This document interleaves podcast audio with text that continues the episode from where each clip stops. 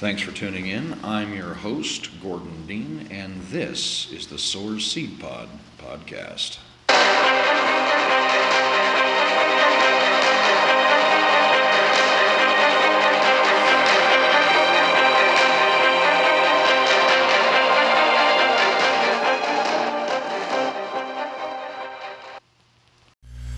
Thanks so much for joining the Sower Seed Pod podcast. As you are well aware by now, I am your host, Gordon Dean, and we have an interesting opportunity here in front of us. I was recently doing a little bit of uh, research, and I found that uh, one of the less preached passages of Scripture comes from the book of James. It's uh, chapter 2, verse 26. And let me read that to you real quick. And keep in mind, this is coming from the ESV or English Standard Version. For as a body apart from the Spirit is dead, so also faith apart from works is dead. Now, as you might imagine, there's a lot of folks that want to uh, try to call that out as some sort of hypocrisy from the Bible because uh, all throughout, especially the New Testament, we're basically told that faith alone saves.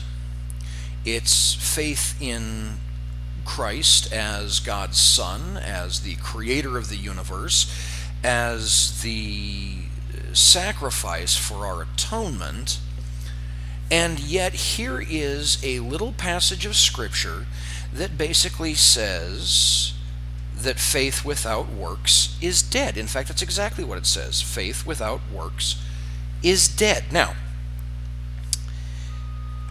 I was really surprised because I, I, actually did quite a bit of, of looking into it and found out that this really is one of the least preached upon passages of Scripture. And I find that really interesting for a number of reasons. Not the least of which being, first and foremost, I look, folks, I have been blessed. Over the years, I have had the privilege of learning under some of the, I think, greatest pastors that have ever been anywhere near me. I mean, granted, I'm sure there are plenty of, of really just amazing pastors. I mean, and several come to mind. I mean, you know, like uh, uh, Greg Laurie and um, oh Jeremiah. Oh, you know that guy does that show that on the radio. Yeah, him, that one. Um, David Jeremiah, that's his name. Um, again, great, great biblical pastors. Um, I personally, I um, I was saved and, and learned very young under David Poor.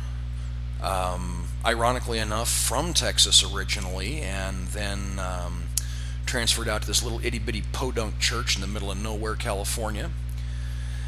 Um, when we re uh, reignited our faith, uh, came back to God as a family. Um, I had the privilege of making that journey under the guidance of uh, Drew Buell from Cool, California. Again, not originally from Cool, but you know, hey, nobody's perfect. And then,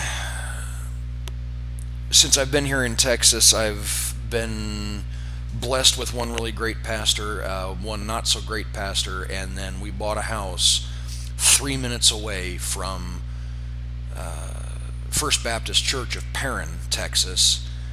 And our pastor there, Mark Sims, he's he's an amazing preacher. And one of the things that all of these men that I've named have had in common is that none of them, to the best of my knowledge, have ever shied away from the quote unquote difficult parts of Scripture. Um, and in fact, to be blunt, Drew in Cool uh, prided himself on going after some of the uh, seemingly sticky parts of the Bible because the fact of the matter is that the Bible is not contradictory. There's a lot of people that seem to think that it is. They want to use uh, passages like uh, James 2:26 to try to prove that it is. And the irony of this is then, if this is one of the least preached upon passages of Scripture, then there are a lot of pastors out there doing their congregation a huge disservice. Because this is actually, in, in my opinion, this is one of the more um, critical pieces of Scripture. When you want to start talking about figuring out how to apply Scripture to your daily life, this one, for me, comes right near the very top of the list. But there's more to it than just this particular passage, or I should say, this particular verse. In order to really get a feel for this, you've got to back up quite a bit. Um, in fact, actually, to be blunt, I would recommend reading the book of James. It's it's only a few chapters long. Um, it's you know quick and easy.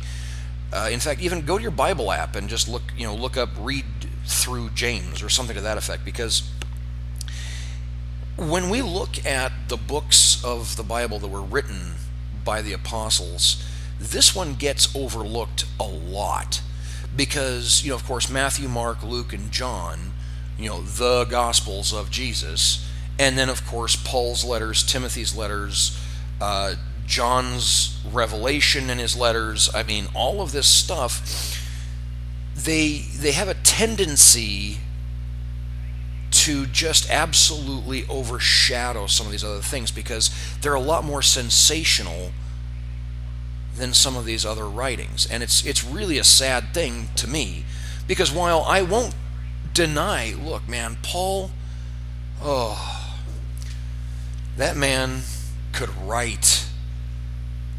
And, and, and the way the Holy Spirit spoke through him in these letters is just absolutely inspiring. But what I'm getting at is that if you want to be able to apply Scripture to your life, you've got to dig deeper. And look, James he's not flashy, and he, he's only he's only got one short little book, if you will. But in my opinion, there is a huge amount of information packed into that. So, what I'm going to do for just a second, I'm going to back up. This is again James chapter 2. And again, there's a lot of it here, but let me back up to verse 14 because I want to kind of flesh out this one verse that's supposedly so uh, controversial and then expound on it. Because you know me and how much I love having stuff taken out of context, right? Well, anyway, we back up to James chapter 2, verse 14. Um, if your Bible has the segments, it is even uh, entitled "Faith Without Works is Dead." So, starting at chapter four, or excuse me, verse 14. What good is it, my brothers, if someone says he has faith but does not have works. Can faith save him? If a brother or sister is poorly clothed and lacking in daily food, and one says to them, Go in peace, be warmed and filled, without giving them the things that they need for the body, what good is that? So also faith by itself, if it does not have works, is dead. But someone will say, You have faith, and I have works. Show me your faith apart from your works, and I will show you my faith by my works. You believe that God is one, you do well. Even the demons believe and shudder. Do you want to be shown, you foolish person, that faith apart from works is useless? Was not Abraham, our father, justified by works when he offered up his son Isaac on the altar? You see that faith was active along with his works, and faith was completed by his works. And the scripture was fulfilled that says, Abraham believed God, and it was counted to him as righteousness, and he was called a friend of God. You see that a person is justified by works and not by faith alone. And in the same way, was not also Rahab the prostitute justified by works when she received the messengers and sent them out by another way? For as the body apart from the spirit is dead, so also faith apart from works is dead. Now, this I'm sure seems to be I don't want to say contradictory because the fact of the matter is it's not. Um, the the Bible uh, the Bible doesn't contradict itself, and if you pay close attention to the whole passage that I read, you'll see that there's no contradiction there whatsoever. In fact, when we talk about the the clarifying factor, if you will, the you know, show me your your faith apart from your works, and I'll show you my faith through my works. That really, I think, is the the defining factor of this because if you claim to have faith in God and yet your actions don't show that you have faith in God, then what you're doing is you're causing, at the very least, people around you to question whether or not you have faith in God. Now, understand very clearly, this is not necessarily if you don't go out and do XYZ, PDQ, LMNOP, you're not saved. Again, there's there's no uh, there's no part of that that says that without works your faith does not save you. It does not justify. It does not redeem. What it's saying is that if you don't act on that faith, if you don't let others see that faith through you, then you are not living in faith. Now, keep in mind, folks, I'm not talking about going out and, oh, look at me, I'm donating $100 to a homeless shelter, you know, whatever it is. I'm not talking about drawing attention to yourself.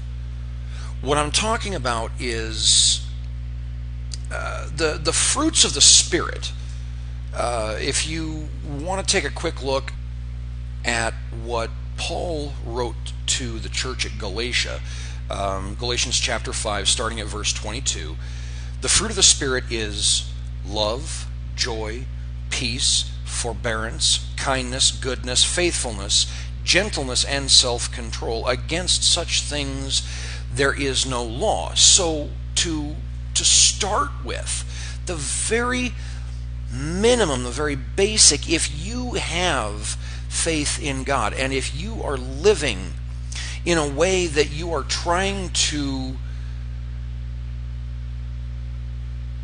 to thank him for the forgiveness that he has brought to you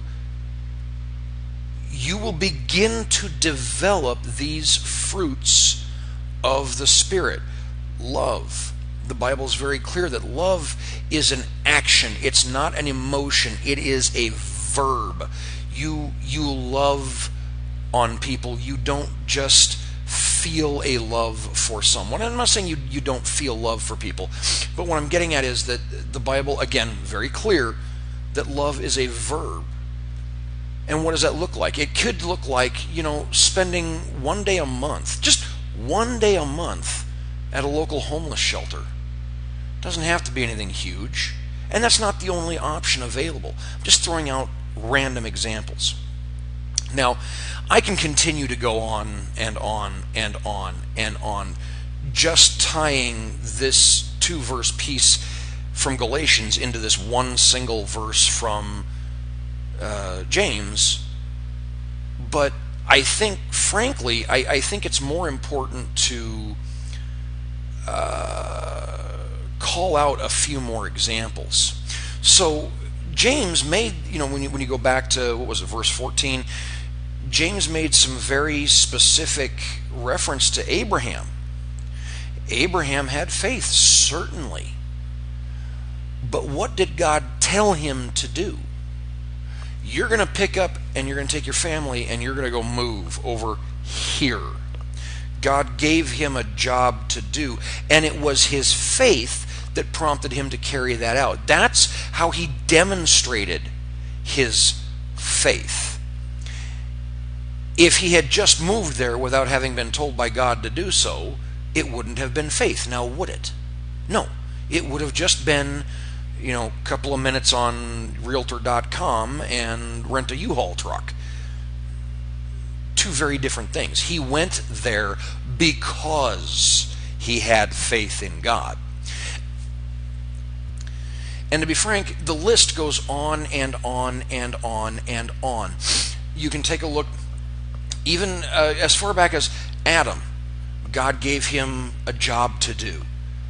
If he had no faith in God, he wouldn't have followed through, and we'd all been in trouble because one of those was go forth and populate the earth. In other words, make lots and lots of babies. And if he hadn't done that, you know, we'd all been in trouble. Uh, God told Noah, go build an ark. Well, he had faith. It wasn't a matter of faith. He had to do something to demonstrate that faith. God gave him a job, and Noah went and did it in faith because nobody knew it was going to rain. And nobody knew it was going to rain like that. God told him it was going to happen, and he had faith and he acted upon that faith. If he hadn't, what would have happened? Oh, he'd have been dead. Well, now, wait a minute. That almost sounds like an exact explanation of what faith without works is dead could mean. Well, there's a number of different things. The fact of the matter is that God always gives his faithful a job to do. Again, don't misunderstand, ladies and gentlemen. This is not about being saved by our own hand or by doing things just because God has given us a task to complete. But the fact is that God gives us a, a task to complete because of our faith in Him. Think of it as a test of faith. I'm not entirely sure that's what it really is because God knows our hearts and He knows how faithful we are or are not. But this is how we, we live through and by faith. It's not just sitting there and chanting, I believe, I believe, I believe, I'll have another cup of coffee. I mean, this is not. This is not how faith works. So to look at this in any other light and say, oh, well, now wait a minute, this little passage over here in James is, is very contradictory to the rest of the Bible, the rest of the gospel. No, it's not. If anything, it ties the Old Testament and the New Testament together. It shows that God is the same from the beginning to the end, it shows that just because God gave Adam a job to do because of his faith, and Moses a job to do because of his faith, and Abraham a job to do because of his faith, and Joshua a job to do, the list goes on and on and on. So if you're sitting there in church and you're wondering to yourself, well, I must be a good person because I have faith in God. Well, that's that's fabulous. It really truly is. But my question is, what are you doing with that faith? Are you sitting there and just relying on the fact that you believe in God? Or are you going out there and being his hands and feet? Are you reaching out to the lost? Are you feeding the hungry? Are you vacuuming the carpets at the church? I've, you know, I, I made this Uh, allusion, if you will, to a, a previous podcast where I'm telling you about things that you can do to help your pastor out. Well, we do these things because of our faith. Vacuum the church, restack the chairs, do what little something just to help out. I promise you that you will get a return. And you know, it's funny. Um, I, I, had every intention of, of recording this particular podcast today, and I was on my way to my quote unquote recording studio. If you know where I'm at doing this, you'll find that particular moniker rather amusing, but I digress. The point is, on my way in, I was listening to a radio pastor who was talking about, uh, among other things, using your spiritual gifts uh, basically, you know, what it, what it boiled down to was, you know, you may you may think that you have uh, a great oratory or that you know you can you can preach a, a great sermon, and that may be true, but that might not be the gift that God is calling you to use. And if you don't use the gifts that He's called you to use, in other words, if you are not following in faith where He's leading you, your gift is going to atrophy, it's going to shrivel. But all you have to do is jump in just a little bit, one toe, just just stick your toe in the water. And you're going to find out just how warm that water is. And before you know it, you're going to be up to your neck. And I'm, frankly, folks, I'm living proof of this. I, I tried for so long. God could not possibly use me for anything of this nature. But I had to start blogging. I had to start putting this stuff down. I, I'm, I'm watching the news. I'm seeing all the stuff that's going on. I'm, I'm, I'm literally losing my mind because I don't understand how people can't be looking at what's going on and go, whoo, yeah, Bible has an answer for that one too. Book written arguably thousands of years ago has answers. Why? So I, I just hey, I started blogging a little bit, just just kind of putting my thoughts down on, on paper, so to speak. And the next thing I know, I'm looking at maybe doing some, some YouTube videos. But before I can even get that going, I've got people climbing up my back, believers and unbelievers, both telling me that I need to do a podcast. And it took me a little bit, but I I finally acquiesced. And the more I do this, the more I realize this is where I'm I'm being called to ministry. That I am being called by God to to spread this word in this way. And the more I get into it, the more easy it becomes. The the more he brings me material to work with and goes, you need to again, who honest to goodness, who sits there and thinks to themselves, "Hmm, I wonder what the least preached upon passages of scripture might be," and then decides that he's going to do a podcast on that. Look, I'm not trying to blow my own horn. I'm trying to give you an example. I know of which I speak. And this is why my objective with these uh, podcasts is to help you take Scripture and apply it to real life. And the funny thing is, it's not as difficult or mysterious as people want to think that it is. It's actually very, very simple. And a good portion of it is outlined in the Bible itself, which is why I you're always going to hear me harp on this day and night, night and day. Study your Bible. Don't just read it, study it. Meditate upon it. Focus on it. Deliberately set time aside that you can have quiet time. I I recommend this worked really well for me. Again, this is my experience. I'm just sharing it with you. I deliberately set my alarm for 15 minutes before I need to get up to go do whatever it is I've got to do before I go to work or whatever it is. And that 15 minutes is is mine. It's it's all mine to spend with God. And I know that's not much. And and of course, obviously when I'm doing, you know, prep for these podcasts and that kind of thing, I spend more time in the Bible, which again helps me to grow my faith. Oh, look, another work that is keeping my faith alive.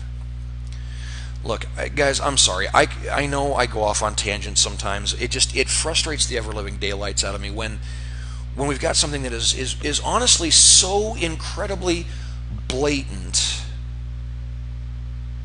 and yet so many want to make such a big mystery out of it when the reality is that faith without works is of no value to the world, to the lost, to the seeking, the searching, the people who have questions. We can't reach out to them unless we do so in faith. I know this one's running along, and I apologize. I as if you know me, you know how difficult it is for me to rein this in sometimes. I apologize if my frustrations come through, and I apologize if maybe my examples haven't been the best. But James was right. Faith apart from works is of no value, it is dead. If you truly have faith in God, your works will show it. And if they don't, maybe it's time to question where your faith actually lies. I know it's a tough thing to say, and I'm certainly not trying to be accusatory about it. And that's a great thing about these podcasts. If something I say pricks your spirit, you don't have to worry about somebody staring you down while you're evaluating your relationship with God. But you can always reach me via email. You can send me an email, you can send me a text, you can reach through my, my web page, any of these things. I'll be more than happy to answer your questions as best I'm able. So until next time, this is the Sower Seed Pod podcast, and I'm your host, Gordon Dean.